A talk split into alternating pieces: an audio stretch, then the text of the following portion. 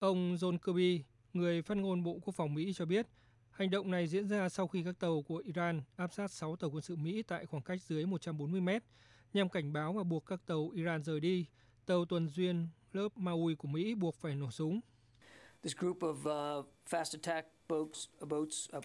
một nhóm tàu tấn công của Iran tiếp cận tàu của Mỹ với tốc độ cao sau khi làm theo tất cả các quy trình thích hợp như bấm còi tàu, truyền sóng vô tuyến và các cách liên lạc khác. Tàu tuần duyên Maui của Mỹ đã bắn khoảng 30 phát từ súng máy cỡ nòng 50 vào nhóm tàu của Iran. Sau loạt súng cảnh báo thứ hai, 13 tàu tấn công nhanh của Iran đã rời đi. Như vậy, đây là lần thứ hai trong vòng 2 tuần một tàu Mỹ nổ súng cảnh báo các tàu bắn quân sự của Iran. Các cuộc chạm trán diễn ra sau khi Mỹ và Iran đang đàm phán gián tiếp tại Viên, Áo nhằm khôi phục thỏa thuận hạt nhân năm 2015 mà Mỹ đã rút khỏi từ năm 2018. Tuy vậy, trái với không khí bên ngoài vòng đàm phán, hôm qua đại diện cấp cao vụ trách an ninh và đối ngoại của Liên minh châu Âu, ông Joseph Borrell cho biết, đàm phán để khôi phục thỏa thuận hạt nhân Iran đang tiến triển. Phát biểu tại cuộc họp báo, ông Borrell bày tỏ hy vọng quá trình đàm phán không ngừng nghỉ tại Viên sẽ giúp đạt được đột phá trong việc đưa Mỹ trở lại thỏa thuận hạt nhân Iran.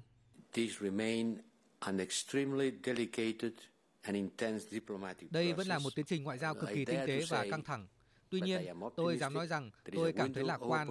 Cánh cửa cho cơ hội vẫn mở trong vài tuần tới, trong tháng này, nhưng vẫn còn nhiều việc cần làm vì thời gian có giới hạn.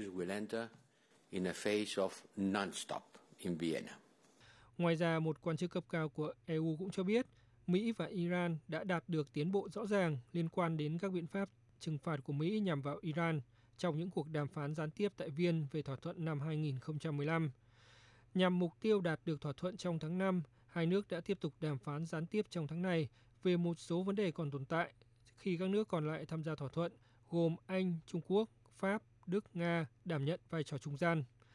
Nguồn tin nêu rõ nếu Iran và Mỹ duy trì đàm phán mang tính xây dựng thì việc đạt được thỏa thuận trong tháng 5 này có vẻ khả thi và thỏa thuận này có thể được giới chức cấp cao của những nước liên quan hoàn tất mà không cần có sự hiện diện của các ngoại trưởng.